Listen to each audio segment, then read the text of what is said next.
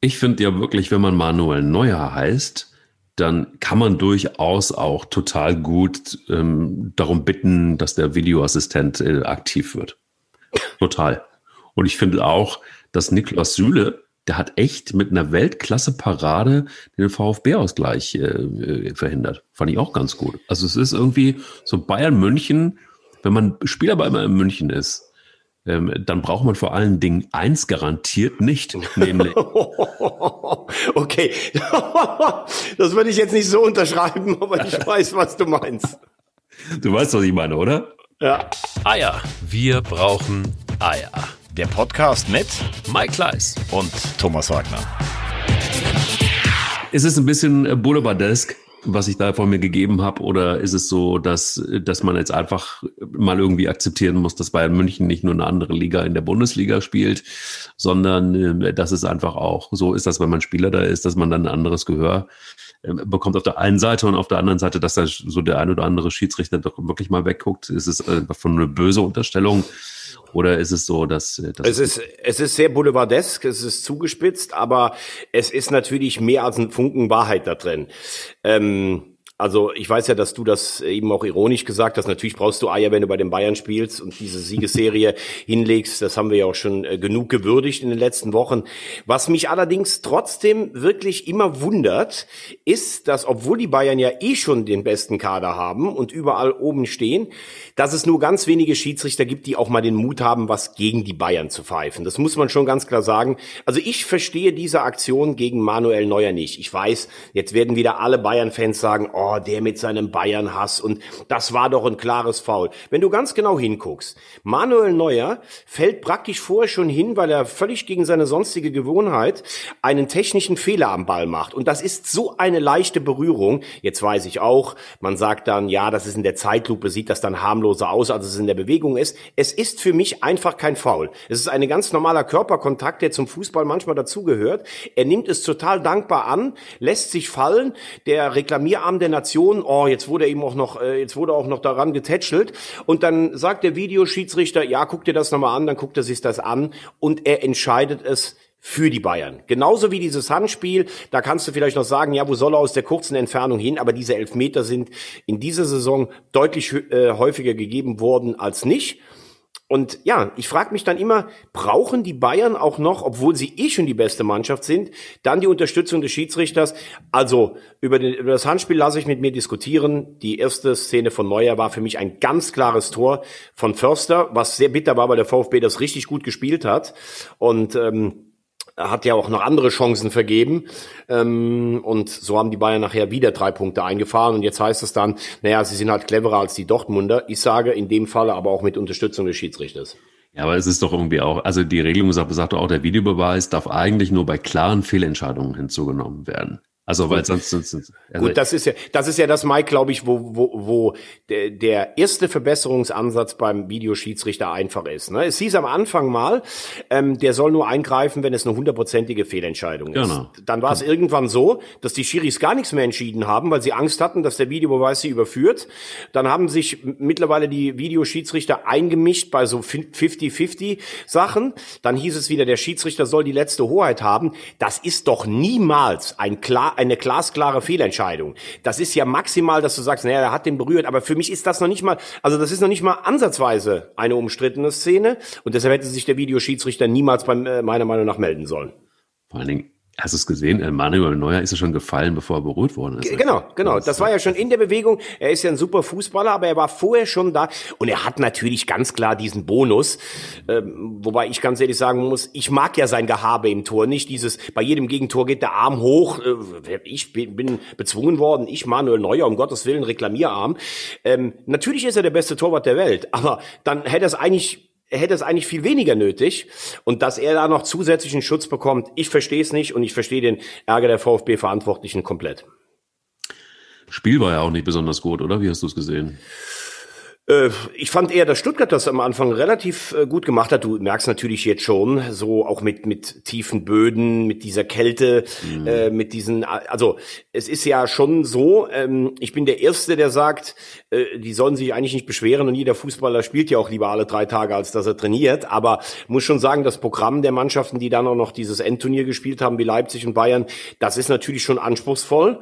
Und sie haben sich sehr schwer getan. Der VfB hat das gut gemacht, hat äh, Nadelstiche gesetzt, ähm, hat das Tor gemacht, hätte ein zweites machen müssen, hatten ja außer diesen Szenen, die wir jetzt besprochen haben, auch deutliche Chancen nach vorzugehen. Ja, aber die Bayern sind dann halt einfach, sie kriegen zwei oder drei Chancen hin und die machen sie. Und das ist natürlich dann auch das Attribut einer absoluten Spitzenmannschaft.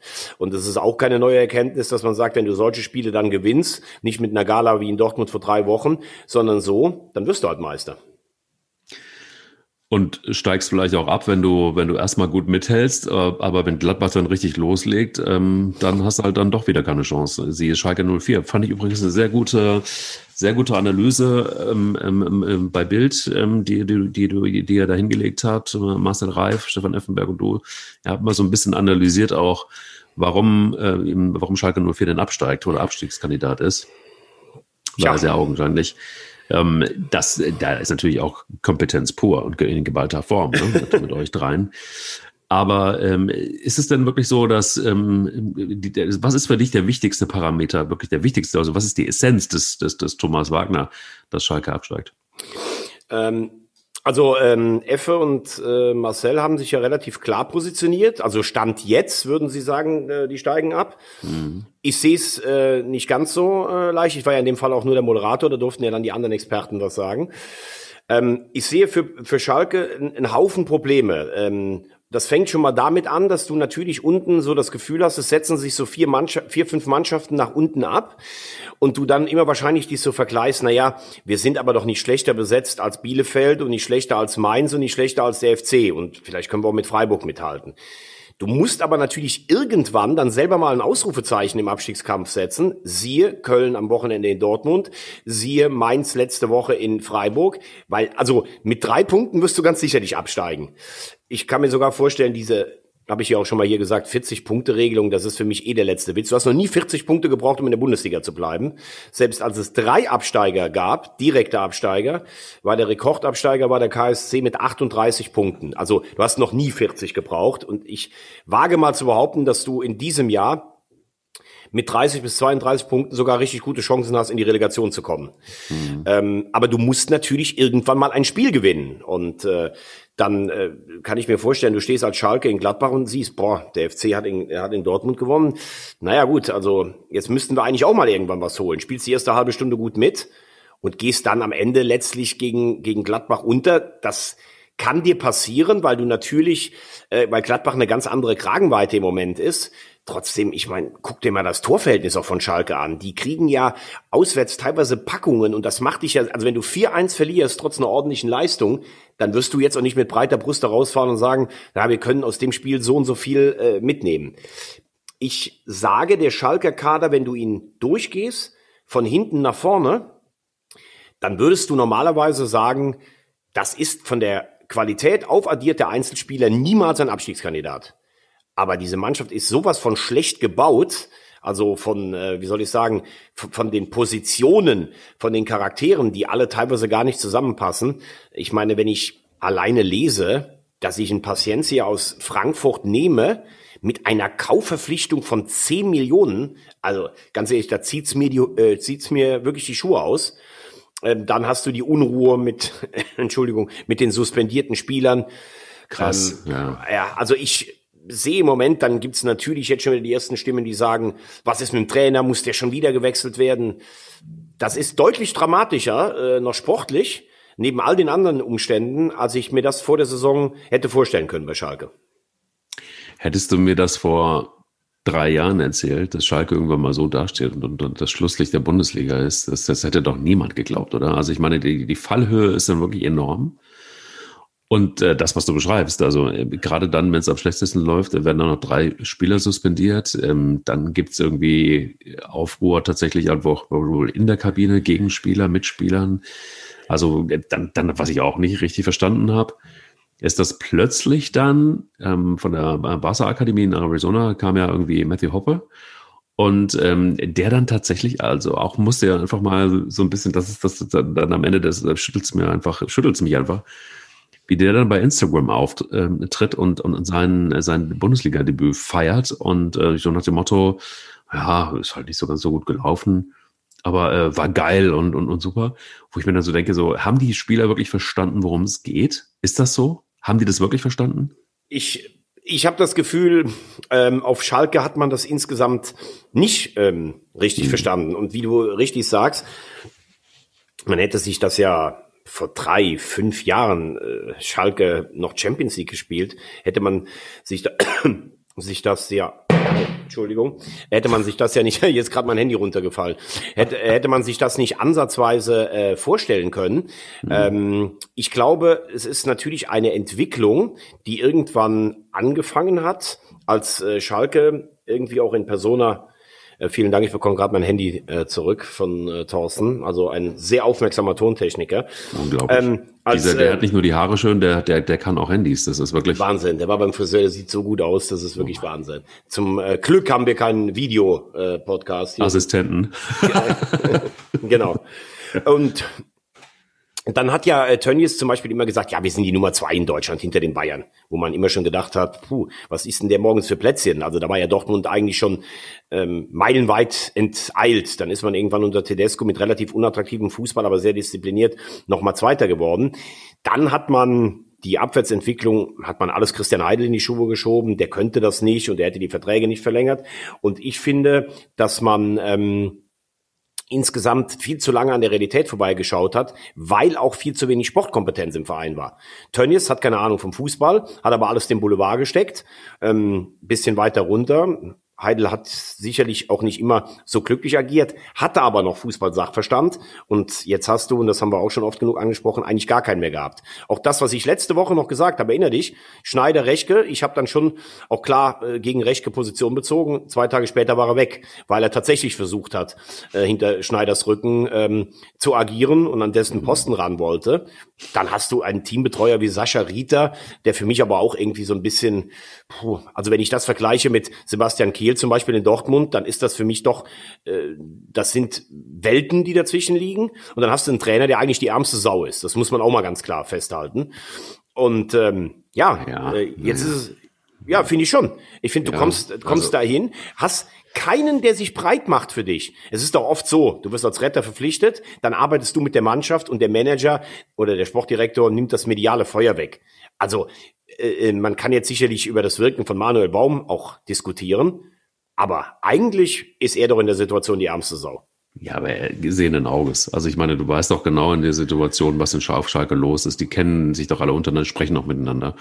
Da kann mir doch niemand erzählen, dass ein Herr Baum nicht wusste, was er da tut und dass er da ein verdammt breites Kreuz braucht und gerade in der Situation und gerade auf Schalke. Also wir reden jetzt hier nicht von Wolfsburg, wo die Fankultur ja auch, naja, so mäßig ist. Auf Schalke hast du eine ganz andere Fankultur, du hast eine ganz andere Situation. Die Ansprüche sind nochmal deutlich anders, obwohl die Tabellensituation äh, eine klare Sprache spricht. Aber da weißt du doch wohl, was du, was du da tust. Also ich finde das immer schwierig. Ich, da, da bin ich eher bei Markus Gistol, der dann zumindest mal einen, einen klaren Satz gesagt hat, irgendwann unter der Woche.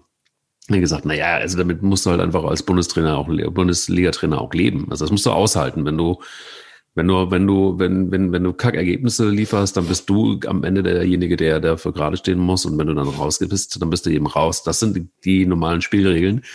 Und deshalb finde ich es immer müßig, dann über, mal bei Manuel Baum zu sagen, naja, der kann aber nur Leid tun und dann macht niemand den, Rücken breit. Nee, nee, Leid tun, finde ich, trifft's gar nicht. Ich glaube, Mike, das, was du sagst, ist alles richtig. Aber das habe ich auch gar nicht damit gemeint.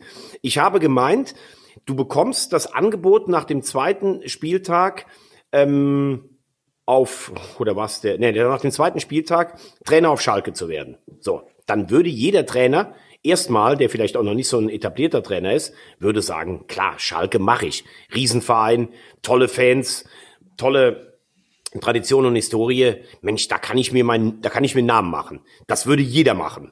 So. Und dann kommt er in diese Kabine, die wir übrigens bei unserer Saisonprognose, habe ich gesagt, das ist die schwierigste Kabine, der deutschen Bundesliga. Das ist eigentlich ein richtiger Sauhaufen. So, und dann kommt der, ja, das ist so. Und dann kommt der da rein in die Kabine und denkt, boah, leck mich am Arsch. Es fehlt dann auch die Initialzündung mit einem Heimsieg irgendwo mal, wo du sagst, so jetzt dreht sich das mal, dass selbst Stinkstiefel sich unter der Woche am Trainingsplatz verstehen. So, und jetzt bist du in der Realität auf Schalke, hast kein Spiel gewonnen, die Jungs gehen sich untereinander an die Wäsche. Das könnte man in positiven Seiten sogar noch sagen. Das ist die Aggressivität, die es im Training braucht. Du hast viele Positionen gar nicht besetzt. Du hast Leistungsträger, die unter ihrem Niveau spielen. Dann hörst du die ganze Zeit, der Verein ist verschuldet. Schalke macht eine Negativschlagzeile nach der anderen. Und du stehst mittendrin, hast gedacht, ich komme dahin. Dann gibt es einen, Aufbruch und es wird eigentlich alles immer nur schlimmer. Das meinte ich, mit einem Kader zu arbeiten, der eigentlich auch Schalkes Ansprüchen nicht entspricht. Deshalb arme Sauber. Natürlich hat er sich den Job selber ähm, ausgesucht und braucht jetzt von uns hier kein Mitleid. Hm. Äh, gut, also ich meine, wenn man, wenn man jetzt einfach mal Schalke 04 so ein bisschen verlässt, weil das ist tatsächlich, glaube ich. Aber, aber eins möchte ich vielleicht dazu noch ganz kurz sagen. Ne? Ja. Ähm, schau dir doch nur mal an, in Mascarell. Der hat doch in Frankfurt ganz ordentlich gespielt. Ich habe über Nastasic gesprochen, über Stamboli gesprochen. Ich meine, die, die laufen ja teilweise auch darum, als wenn die noch nie gegen den Ball getreten hätten. Der Mascarell tritt einen nach dem anderen über den Haufen, wo ich dann denke, Junge, was ist denn los mit dir? Und wenn dann, ja, Herr Hope der einzige Stürmer ist, den du noch aufbieten kannst, dann weiß natürlich auch, was da alles äh, falsch gelaufen ist in Kaderplanung.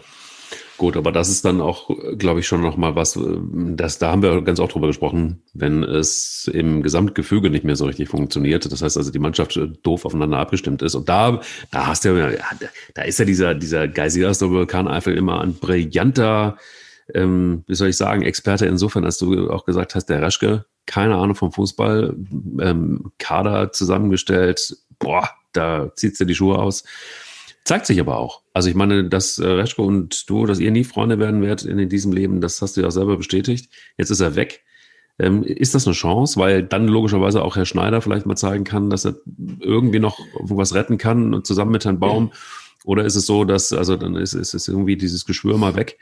Ähm, aber also äh, ich meine auch wenn ich äh, wenn ich natürlich überhaupt kein Rechtke-Fan bin und äh, finde, dass der auch große Defizite in vielen Bereichen hat, ist er natürlich nicht äh, der alleine oder Hauptschuldige an der Situation auf Schalke. Ich frage mich, wie man ihn überhaupt holen kann, wenn man sagt Neuaufbau. Denn letztlich hat er eigentlich nur auf einer Position geliefert. Das war in Leverkusen in einem sehr funktionierenden Scouting-System, was übrigens damals noch äh, Rainer Kallmund aufgebaut hat in Südamerika. Dann ist er zu den Bayern, da hat er angeblich Vidal entdeckt. Ähm, oder, oder, oder ein Douglas Costa, der hat aber auch ein paar Fehleinkäufe gemacht und beim VfB war es ein totales Desaster. Als er in der ersten Reihe war, dann hat man gehofft, er macht in Schalke in der zweiten Reihe ordentlichen Job. Da wollte er wieder in die erste Reihe. Äh, das war natürlich eine Katastrophe, weil er wurde von Schneider geholt und hat dem praktisch hinten so ein bisschen den Deutschen in den Rücken reingestochen.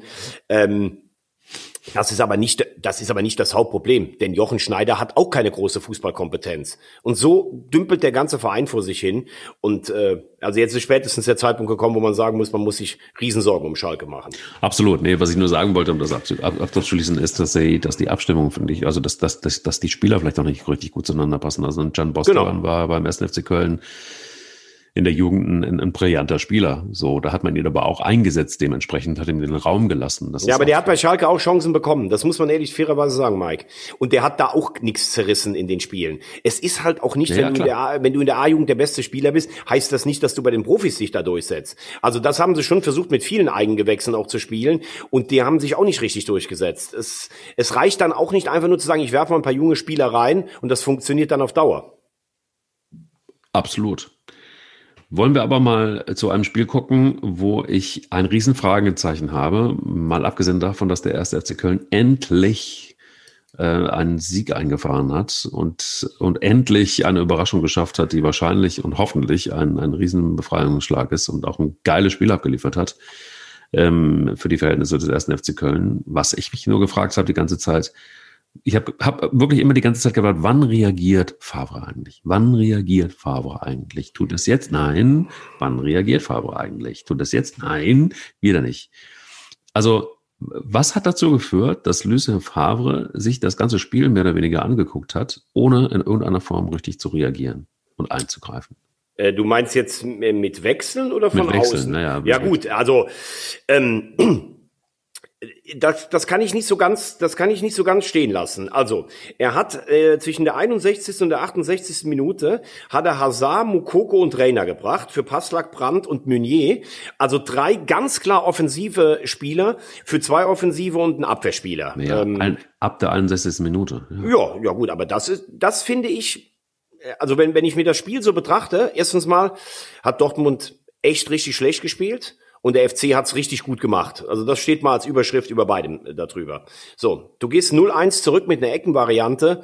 Ähm, ich verstehe, wie gesagt, auch das habe ich schon oft gesprochen, dass die Pfosten nicht besetzt sind. Ich verstehe das einfach nicht, was das bringen soll. Das kann mir auch keiner erklären.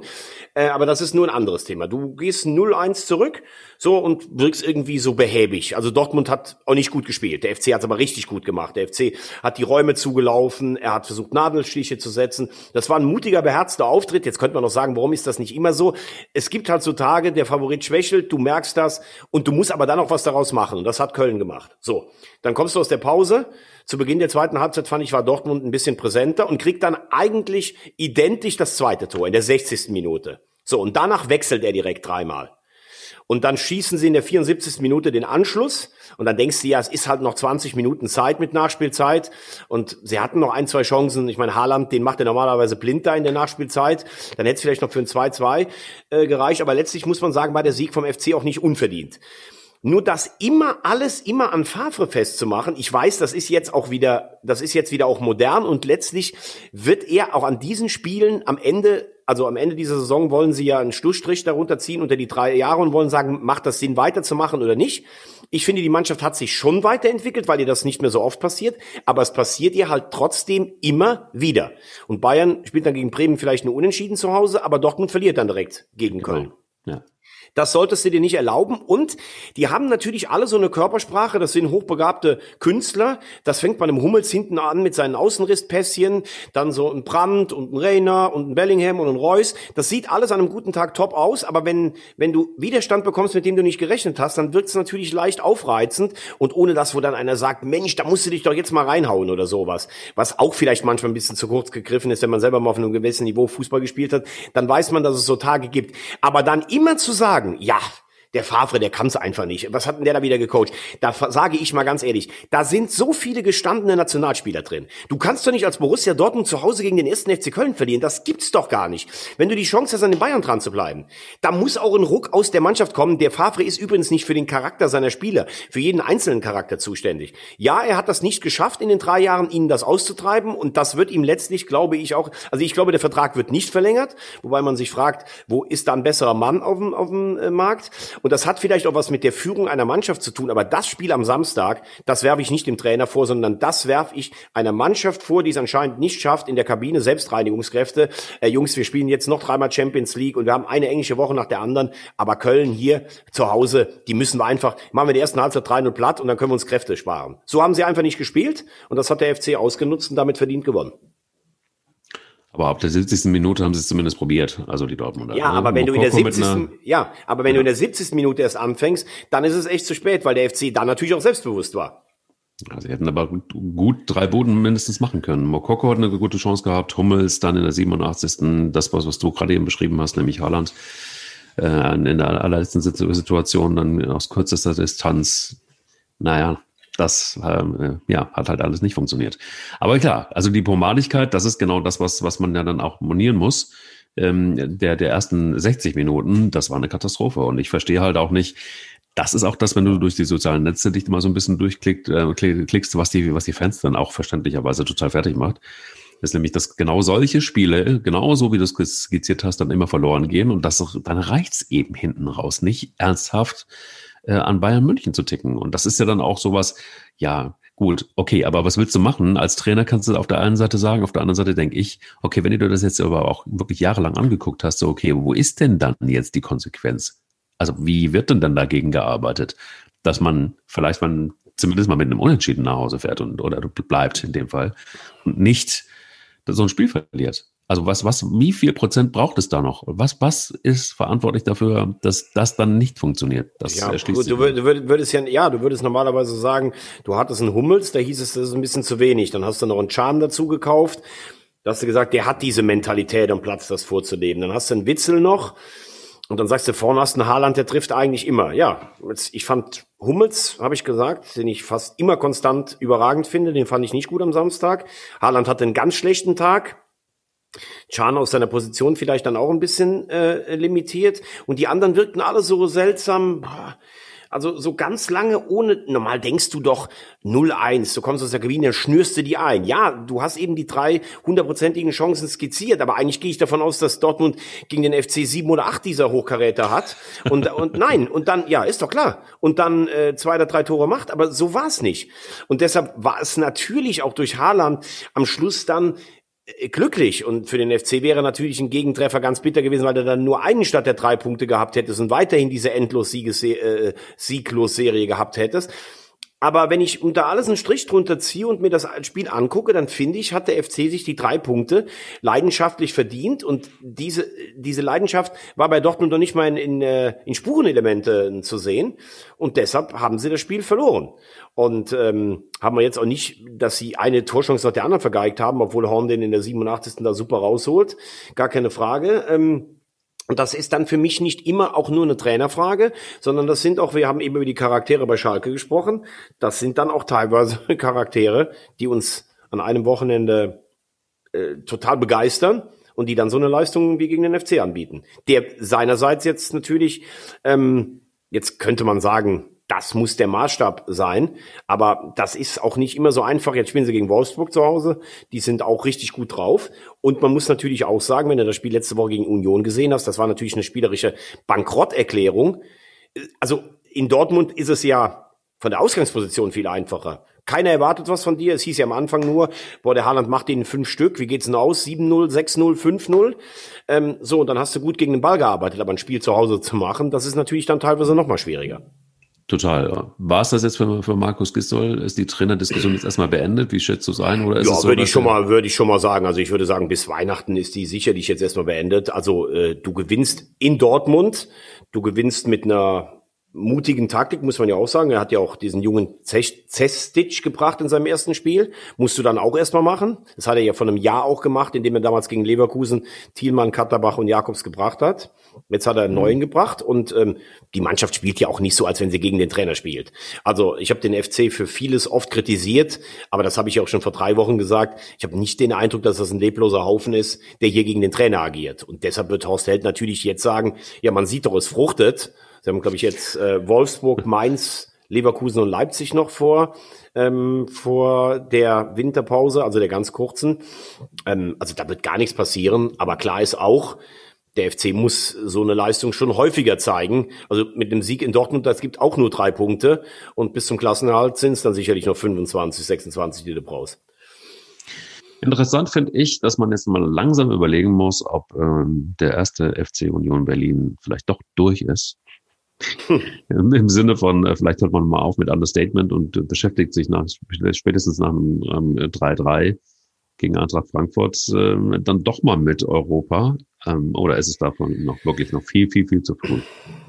Ist für mich zu früh, ähm, weil du dafür ein Spiel wie das am Samstag hättest gewinnen müssen. Wenn du nach vier Minuten 2-0 vorne bist, dann eine Mannschaft, die europäische Ambitionen hat, die fährt das dann auch nach Hause.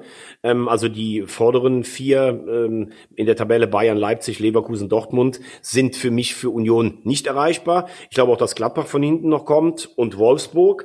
Und dann hast du vielleicht den siebten Platz, den kannst du dir vielleicht mit, mit Frankfurt zum Beispiel ausmachen, ähm, kannst dann vielleicht auch mit der Konstellation über das Pokalfinale in diese Conference League einziehen. Weiß aber auch gar nicht, ob das für Union so erstrebenswert oder so gut wäre. Die machen es richtig gut. Das sind 16 Punkte aus einem jetzt gefühlt nicht ganz so schwierigen Startprogramm musste die trotzdem erstmal holen.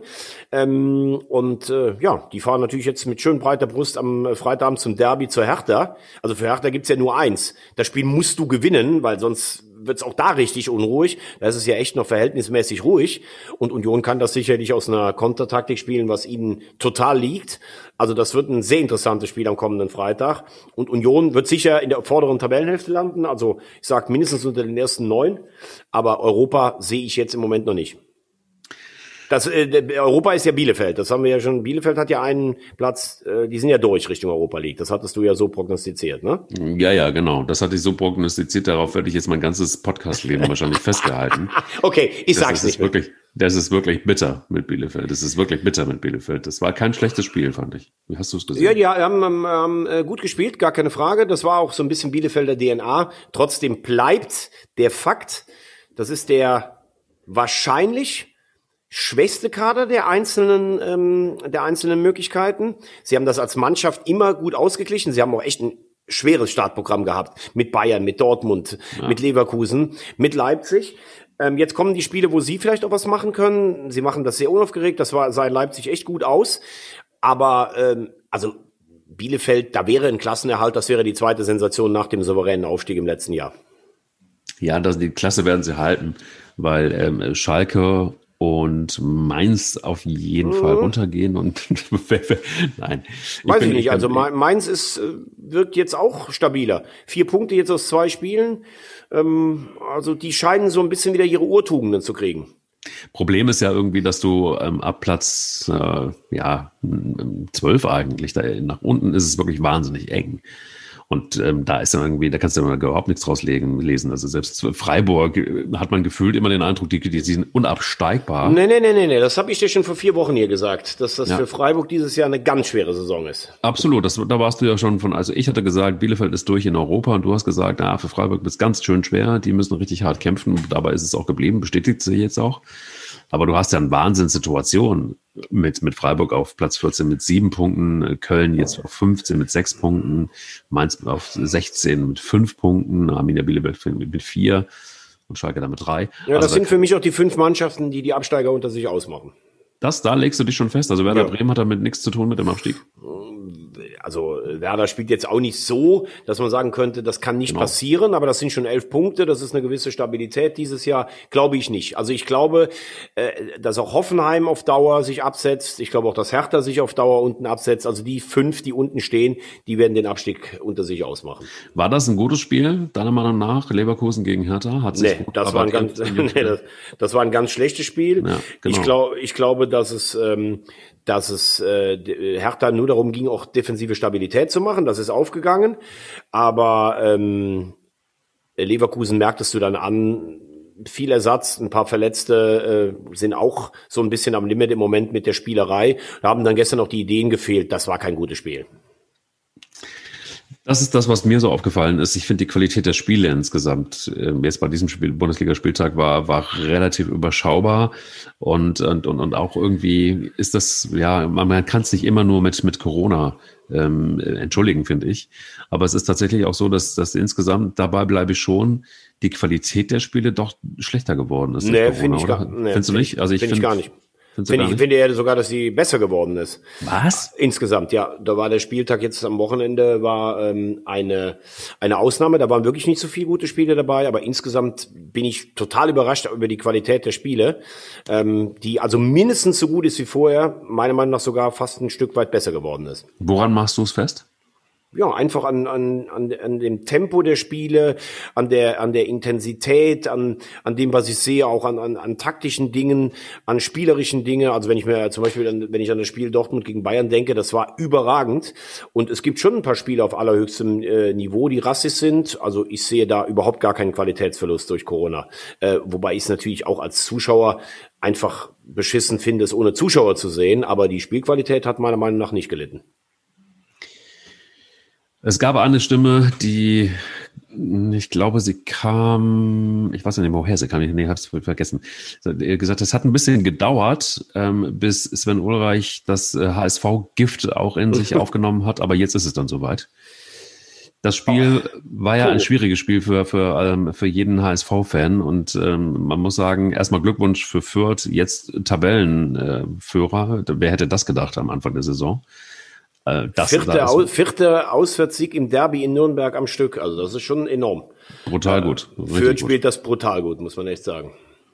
Aber ähm, es, man hat irgendwie ja immer so ein bisschen Angst um den HSV, dass es irgendwie dann irgendwann so kippt und, und dass Ja. man solche Spiele dann irgendwie verliert. äh, Es ist, es, ist wirklich, es ist wirklich so, Ich war gestern, ich, äh, ich war ja, gestern ich, beim Spiel Saarbrücken Kaiserslautern, ähm, dafür Magenta äh, dieses Spiel gemacht, ähm, Derby im Südwesten, gucke nach dem Vorlauf aufs Handy, 2-0 HSV. Und es ist aber nicht so, dass du dann denkst, boah, ist das geil. In Heidenheim 2-0, heute Auswärtssieg, ja. dann ist alles, sondern du denkst eigentlich nur, boah, halbe Stunde kriegen wir das irgendwie über die Zeit. Also das ist ja, da, nee, das ist, das ist das, was, was, was der HSV-Fan äh, aus den letzten Jahren einfach denkt, ne? Aber was schon erstaunlich ist, dass es, ähm, du hast gerade Ulreich angesprochen, ähm, dazu nur äh, Folgendes, auch das ist hier nachzuhören in dem Podcast schon vor ein oder zwei Wochen. Ulreich hatte immer Probleme mit dem Fuß mitzuspielen. Das muss er bei Bayern gar nicht, als er damals äh, für Neuer eingesprungen ist. Also ich meine, Neuer spielt natürlich überragenden Ball, der könnte wahrscheinlich auch dritte Liga äh, spielen, so ein guter Feldspieler ist der. Aber niemand attackiert die Bayern ja so hoch, wie gegen den HSV spielst du Pressing, weil du weißt, das gefällt denen nicht. Aber niemand spielt gegen die Bayern so ein Pressing. Also kannst du hinten als Torwart die Bälle deinen Abwehrspielern zuschieben. Ulreich hat Probleme mit dem Fuß, das hat man letzte Woche schon gegen Bochum gesehen. Gestern war es natürlich katastrophal, äh, dies, dieser Fehler, den er macht. Aber du hast ja schon in den 60 Minuten vorher, hat der HSV ja alles schon dafür getan, um dieses Spiel aus der Hand zu geben. Und das ist eigentlich das Erstaunliche, weil du hattest ja vorher gesagt, wir brauchen eine robuste Achse. Wir brauchen einen Torwart mit Ulreich, wir brauchen Leistner, wir brauchen Jasula, der gar nicht mehr spielt, und wir brauchen Terodde. Ähm, Gestern hast du dann auch gesehen, Kittel, ganz hochbegabter Spieler, der macht das Tor taucht dann auch völlig ab. Und äh, auch meine Kumpels haben mir dann geschrieben, ich habe kein gutes Gefühl, ich wäre schon mit einem Punkt zufrieden oder sowas. Und dann kriegst du halt das Ding noch da rein. Und du merkst ja jetzt so wie diese ganzen Cassandra-Rufe, oh, ihr schafft's wieder nicht. Und das ist halt, das ist halt das große Problem beim HSV. Du hast zweimal jetzt die, die Chance, die du eigentlich um Silbertablett hattest, hast du verkackt und bist Vierter geworden. Jetzt geht schon viel früher los und es hat nach fünf Siegen und einem Remis gegen äh, St. Pauli im Stadtderby, war nach dem nächsten Unentschieden gegen Kiel, fingen die ersten schon wieder an, boah, das ist ja schon wieder wie letztes Jahr. Bochum hat das verstärkt und seit gestern liegt ja gefühlt alles in Schutt und Asche. Boah, der HSV schafft's wieder nicht. Äh, nur mal ganz kurz auf die Tabelle geguckt, die sind immer noch Zweiter. Ja, man hätte sich deutlicher absetzen können. Ich finde aber auch, dass man sagen muss, es ist vielleicht ganz gut, dass es so früh in der Saison passiert. nee, weil jetzt kannst du ja noch darauf reagieren. Das konntest du in den letzten beiden Jahren unter Hannes Wolf und Hacking ja nicht mehr. Da hat es ja keiner mehr hingekriegt, das Ruder rumzureißen. Und ich traue Daniel Thune schon zu, dass er das kann. Ich glaube, er muss jetzt auch ein bisschen aufhören. Er hat ja am Anfang gesagt, ich wechsle bewusst häufig auch die Formation und die Spieler, um den Gegner zu verwirren. Ich habe jetzt das Gefühl, im Moment verwirrt er seine Mannschaft eher so ein bisschen äh, dadurch. Und die Leistungsträger müssen noch kommen. Ulreich muss muss, äh, kann hinten kein Risiko spielen, sondern muss Stabilisator sein. Leistner muss vorangehen. Ähm, Winsheimer ist gut, Terodde war gestern auch völlig abgeschnitten. Ähm, jetzt spielen sie zu Hause gegen Hannover, die starke Fußballmarke, die natürlich auch gestern 3-0 eine gebürstet bekommen haben gegen Kiel. Also das ist schon äh, ein richtiger, äh, das ist schon, gefühlt hört sich das doof an, wenn der Zweite gegen eine Mittelfeldmannschaft spielt. Aber also wer da am Samstag verliert, der hat mal richtige Schmerzen. Da glaube ich, müssen wir nicht, äh, müssen wir nicht lange drum rumreden. Ärmste Sau des Spieltages ist für mich übrigens Michael Schiele. Wenn du als neuer Trainer erstmal gegen Aue 1-4 untergehst als Sandhausen, als neuer Sandhausen-Trainer, das ist auch nicht geil, oder? Also ich meine. Nee, das ist, äh, ist natürlich überhaupt nicht geil. Ähm ist aber natürlich dann auch oft so, also wenn ein Trainer entlassen wird, gibt's hier eigentlich immer nur zwei Effekte. Entweder der neue kommt und wie Hand auflegen, klappen die Dinge, die vorher nicht geklappt haben, weil du dann noch Glück hast, weil ein Band vom Pfosten mal reingeht. Oder du siehst auch unter dem neuen Trainer, wo die Probleme liegen. Ja, und die Probleme scheinen in Sandhausen dann tatsächlich ein bisschen tiefer zu legen. Du hast, warst immer sonst der unbequeme Underdog, der eklig zu spielen war und hast die Klasse gehalten. Jetzt haben sie vor der Saison echt mal eingekauft mit S-Wein, mit Contento, mit Cateruel und es funktioniert nicht. Ich glaube auch Uwe Koschinat, der einen guten Job gemacht hat, äh, äh zwei Jahre da, in einer spielerischen Weiterentwicklung tut er sich schwer. Seine Mannschaften sind eher sehr diszipliniert, sehr mannorientiert, auch so ein bisschen Kick and mhm. Rush, aber nicht spielerisch. So, und jetzt kommt der neue Trainer und da hat es mit Handauflegen nicht geklappt. Wird eine schwierige Saison für Sandhausen, glaube ich. Wer legt eigentlich bei St. Pauli mal langsam die Hand auf? Weil das geht, das geht in Richtung dritte Liga und das ist irgendwie dann, äh, da geht's dann eher in, in Reinkarnation irgendwann, wenn, wenn, wenn Handauflegen nicht mehr funktioniert. Ja, da haben, also da haben alle irgendwer dann ab, ab der dritten Liga wieder. Das wäre bitter. Die haben halt alle, haben halt alle gedacht, okay, mit Kieré zum Beispiel und Salazar haben wir gute Leute. Am Anfang, das sah spektakulär aus, gegen den HSV Paroli geboten und seitdem drei Spiele verloren. Ist oft auch so, wenn du zu viel als Underdog, zu viel ähm, Energie in so ein Derby reinlegst, dann bist du nachher so ein bisschen, hast du weniger davon. Ja, und sie, sie spielten ganz ansehnlich, jetzt spielen sie nicht mehr ansehnlich und holen keine Punkte. Ähm, da kann man auch nur sagen, dass was Jos Luukai im letzten Jahr mit seiner fast schon selbstmörderischen Art äh, versucht hat, im Verein anzusprechen, zu viel Selbstzufriedenheit, die Leute sind alle satt, hier bewegt sich nichts, hat ja jedes Porzellan zerschlagen, was ihm am Millantor hingelegt wurde. Mhm. Aber so ganz Unrecht hat er natürlich nicht gehabt. Und du siehst diese Wohlfühl, so jetzt haben wir den Schulle, ehemaliger Spieler, der kommt er scheint mit manchen Sachen doch recht gehabt zu haben. Wobei auch da würde ich jetzt sagen, der Spruch ist so alt wie schlecht. Eigentlich ist das Potenzial dieser Mannschaft so groß, um abzusteigen. Aber wenn du jetzt da stehst, hast auch nicht viele Mannschaften, die sich nach unten absetzen. Also außer Würzburg, aber selbst die wirken ja jetzt stabiler. Auch für St. Pauli wird es, glaube ich, eine schwere Saison. Und das wäre richtig bitter, weil ich finde nach wie vor, so einen St. Pauli könnte man auch, also in der zweiten Bundesliga mindestens, aber dann auch mal irgendwann wieder in der ersten Bundesliga einfach, wenn irgendwann mal wieder Fans äh, tatsächlich in Stadien zugelassen werden, wann auch immer das der Fall sein wird, ähm, ist es auf jeden Fall immer ein Stadion, in das ich gerne gehe oder gerne gegangen bin. Ähm, jetzt ist da natürlich auch viel Fol Folklore am Start irgendwie. Ja, also ich, ich meine, du kennst meine Meinung dazu. Ähm, klar hat äh, Bisschen zu viel Marketing, ne? St. Pauli und Millantor, das ist natürlich schon, ähm, das hat schon was. Das ist auch sicherlich ein Stück weit anders und das ist auch was Besonderes, gar keine Frage. Aber äh, ich habe das auch schon mal gesagt, oft wird mir das auch wie so eine Monstranz des Marketings so ein bisschen vor sich hergetragen. Wir sind die Guten, die äh, nicht alles mitmachen und eigentlich machen sie es auf ihre Art und Weise dann doch irgendwie mit.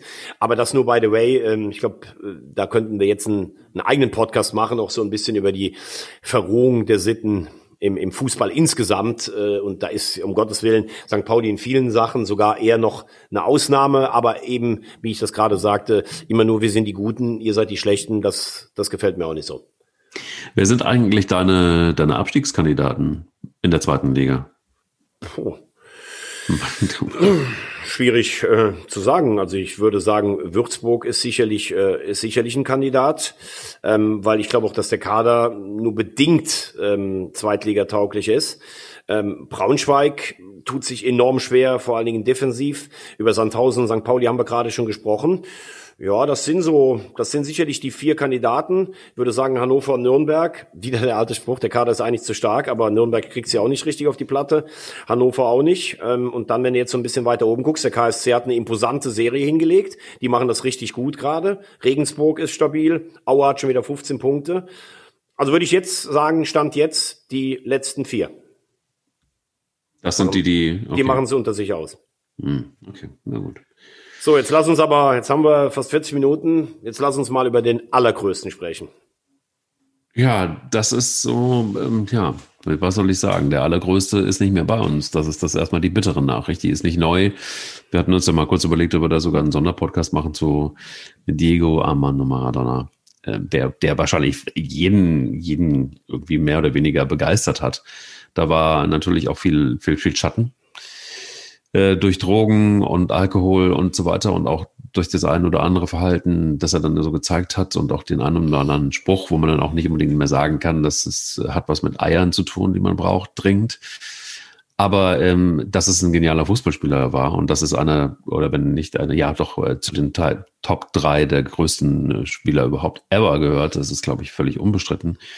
Weil wenn dann jemand mit 60 Jahren abtritt, weil das ist schon auch ein bisschen zu früh auf der einen Seite und auf der anderen Seite ist Diego Maradona, glaube ich, einfach auch so. Es gab auch da wieder so mit dem Blick auf Medien und mit dem Blick auf die sozialen Netzwerke, was mir nicht gefallen hat, war, war, war, war vor allen Dingen auch wieder so von, von, von, übrigens auch von vielen Frauen, die die Frage gestellt haben, was haben die Jungs eigentlich so, warum glorifizieren die ähm, Maradona so?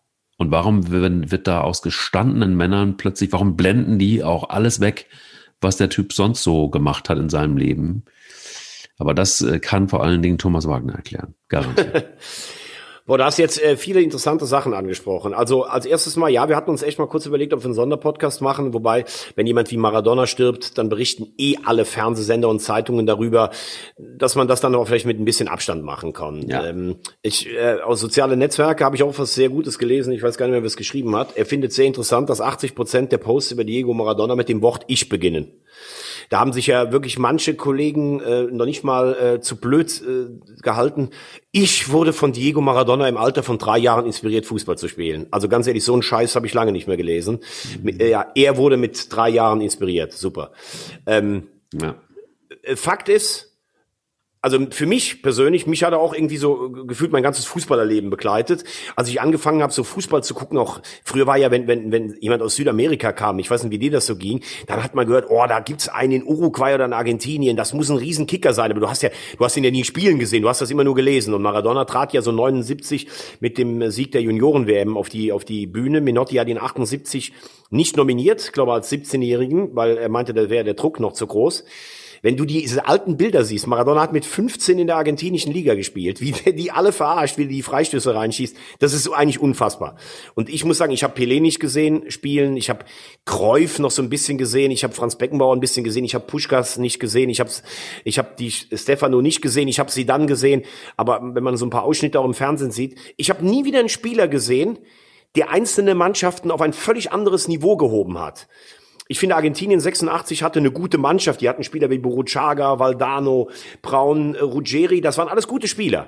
Die hat er zum Weltmeister gemacht. Da finde ich aber noch, kann man sagen, eine gute Mannschaft hatte einen, der das extra gemacht hat. Der nicht nur die Hand Gottes, nicht nur dieses Jahrhunderttor gegen England, der gegen Belgien ein Spiel, das total nach einer Stunde völlig ausgeglichen war mit zwei Toren entschieden hat, der diesen genialen Pass, obwohl er an dem Tag nicht so gut drauf war, im Finale gegen Deutschland gespielt hat. Das ist das eine.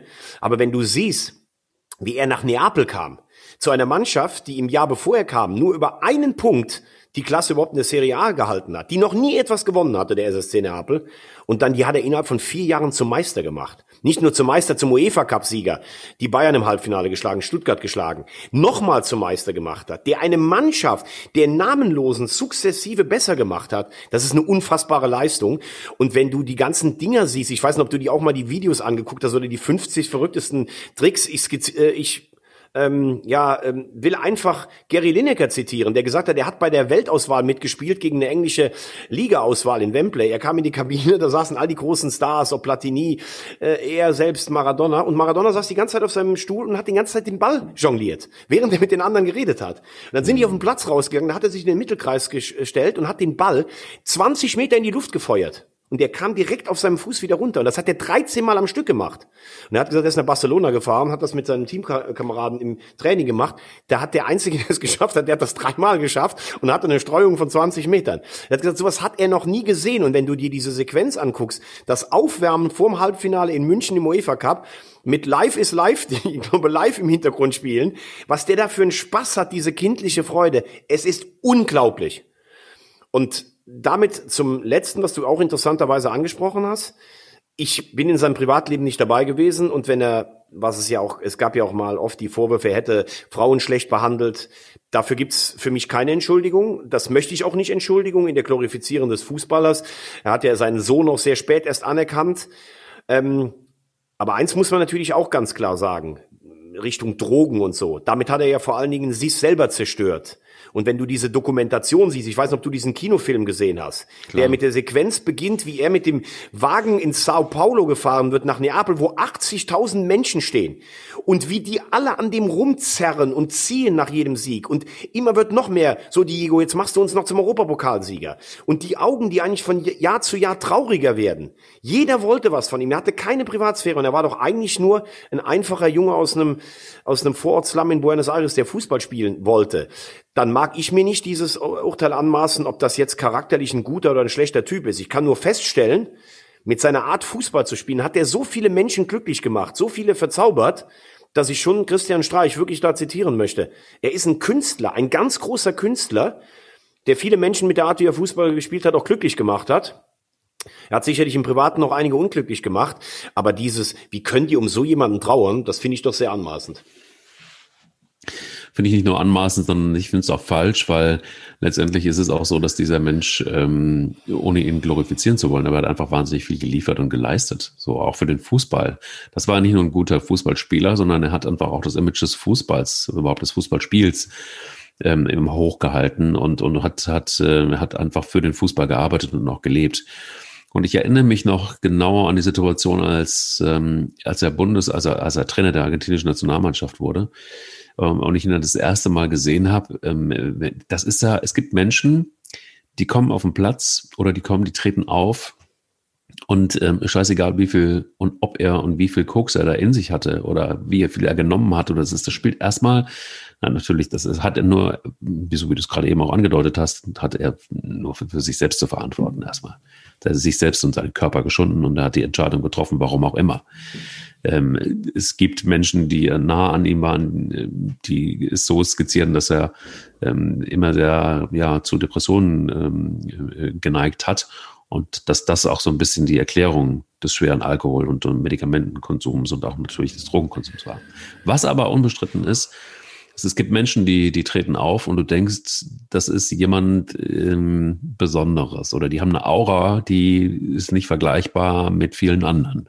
Und das hatte er. Und ich glaube, er war wahrscheinlich noch nicht mal so der beste Trainer der argentinischen Nationalmannschaft. Aber ich glaube, alleine wenn Diego Maradona in die Kabine kommt und, ähm, und, und, und er so eine Mannschaft auf seine Art und Weise führt, ähm, da ist dann, da, da, da brennt es in der Kabine. Da ist, da das, also alles, was du sagst, unterschreibe ich sofort. Ich möchte beim Trainer möchte ich ein bisschen einhaken. Das glaube ich eher fast nicht, weil ich glaube, dass er als Trainer einfach letztlich nicht geliefert hat, weil nur Maradona zu sein, ohne vielleicht dann einen taktischen Plan, das glaube ich äh, reicht dann auch nicht. Und er ist ja in Südafrika beim 0-4 gegen Deutschland dann schon schön auseinandergenommen worden. Äh, das, das weiß ich gar nicht. Als Trainer war er dann schon teilweise ein bisschen unglücklich. Und was ich auch unglücklich fand, auf der einen Seite zu sagen, ich bin Anhänger von Che Guevara und ich äh, tue mich zusammen mit Maduro, dann aber trotzdem äh, jedem Dollar von irgendeinem äh, ostasiatischen äh, Despoten nachzulaufen. Er war ja irgendwie Präsident in Usbekistan was weiß weiß ich nicht alles. Also das war eigentlich, das war dann eigentlich nicht mehr lustig. Aber was ich als Spieler sagen kann, von den Stimmen, die ich gehört habe oder was Lothar Matthäus mir auch immer schon erzählt hat über ihn, die beiden waren ja befreundet. Guck dir mal an, wie Neymar sich heute aufführt, wenn der gefault wird. Und was wurde Diego Maradona getreten? Ja. Die haben den getreten, also wenn du dir die Bilder ansiehst, was die Engländer mit dem veranstaltet haben, 86 im Viertelfinale. Du weißt, ich bin bekennender Fan der englischen Nationalmannschaft. Natürlich emotional aufgeladen wegen des Falklandkriegs Krieges und sowas. Unfassbar. Der hat einen Gegenspieler namens ähm, Fenwick, der hat den getreten und Maradona, der ist immer wieder aufgestanden. Keine Schwalbe. Der ist einfach immer wieder gekommen. Der hat es mit jedem aufgenommen. Der hat sich auch mal gewehrt. Kannst du dich erinnern? 82. Gentile, der hat den ja fast bis auf die Unterhose ausgezogen im Spiel. Ja. Der hat den getreten. Wahnsinn. Und Maradona ist immer zurückgekommen. Der hat sich auch mal gewehrt. Nicht hier wie so Schwalben und Püppchen. Und das sagen ja auch alle. Das sagt ein Buchwald, der gegen ihn gespielt hat. Das sagt ein Matthäus der war auch immer für seine Mannschaft da. Das sagen ja auch alle Mannschaftskameraden. Valdano, der hat, der ist ja in Tränen ausgebrochen. Der hat gesagt, Diego war immer für uns da, auch bei Prämienverhandlungen. Der hat immer dafür gesorgt, dass alle gleich viel bekommen. Das ist ein ganz anständiger Junge aus Buenos Aires gewesen, bis er seine bis er vielleicht auch seinen Kompass ein bisschen verloren hat im Leben. Und das, was du sagst, immer, wahrscheinlich war der glücklich, wenn er auf dem Platz stand und hat seine Tore gemacht, aber irgendwann wurde immer mehr von ihm verlangt. Dann ist er in die Fänge der Kamera gekommen, mit Koks und hat wahrscheinlich mit Koks immer wieder den nächsten Glücksrausch äh, äh gesucht. Das ist schon auch eine bittere Lebensgeschichte teilweise. Und deshalb sprechen die auch diese Sachen hier gerade an. Aber unter dem Strich bleibt er für mich, was Fußball angeht, der allergrößte, den ich je gesehen habe. Und äh, ja, das ist immer, es ist, es ist so viel gesagt worden, aber äh, in dem Falle muss man wirklich sagen, hoffentlich gibt's einen Fußballhimmel da, wo er sich austoben kann. Und vor allen Dingen, das ist so, auch das, ich glaube, oftmals hat man ihn vielleicht auch so ein bisschen verkannt. Das hat er wahrscheinlich allen äh, Fußballliebhabern äh, nicht einfach gemacht, weil er natürlich auch so einiges dazu beigetragen hat, zu seinem eigenen Image. Jetzt kommt äh, der Mann mit der Markenbrille wieder und natürlich baut er sich sowas auch auf, ungewollt wahrscheinlich auch auf. Und das war dann irgendwann auch nicht mehr das Beste. Aber ich glaube auch so diese, diese, diese Großmäuligkeit, die er an den Tag gelegt hat, mag, das ist jetzt aber auch ein bisschen Kirchenpsychologie, alles ein bisschen auch Schutz gewesen sein. Denn es gibt ein Zitat von Diego Maradona, das darauf hindeutet zumindest, dass es ein grundehrlicher und auch liebenswerter und auch im Grunde bodenständiger Typ ist oder gewesen ist. Denn der hat mal über das Elendsviertel in Buenos Aires, in dem er geboren wurde und aufgewuchs gesagt, ich bin kein Magier, ich bin Diego, der in äh, Fiorito geboren wurde. Magier sind die, die dort in Fiorito leben, denn sie zaubern mit nur 1000 Pesos im Monat. Punkt. So, das heißt, kann mir schon auch gut vorstellen, ähm, dass es jemand gewesen ist, der, der, eine, der nach außen, und das muss wahrscheinlich jeder, der in der Öffentlichkeit ist, ähm, nach außen auch eine Rolle gespielt hat. Aber ähm, das Herz hat er garantiert, das mit Sicherheit doch schon irgendwo auf dem richtigen Fleck gehabt. Genau, und er war, glaube ich, am Ende war er dann auch teilweise eine Karikatur seiner selbst, aber als Fußballer, er hat auch mal gesagt, der Ball selbst wird nie schmutzig. Ich finde, als Fußballer muss man sagen, war er nicht nur ein, war er nicht nur ein taktisches, äh, nicht nur ein technisches ja, Wunderwerk, sondern er war auch immer für seine Mannschaft da. Er hat sich nie versteckt und da würde ich dann sagen, in abgewandelter Form zu unserem sonstigen Ende, würde ich sagen, der hatte mal richtig dicke Cojones. Aber richtig Coronas, das äh, kann man nur so unterschreiben.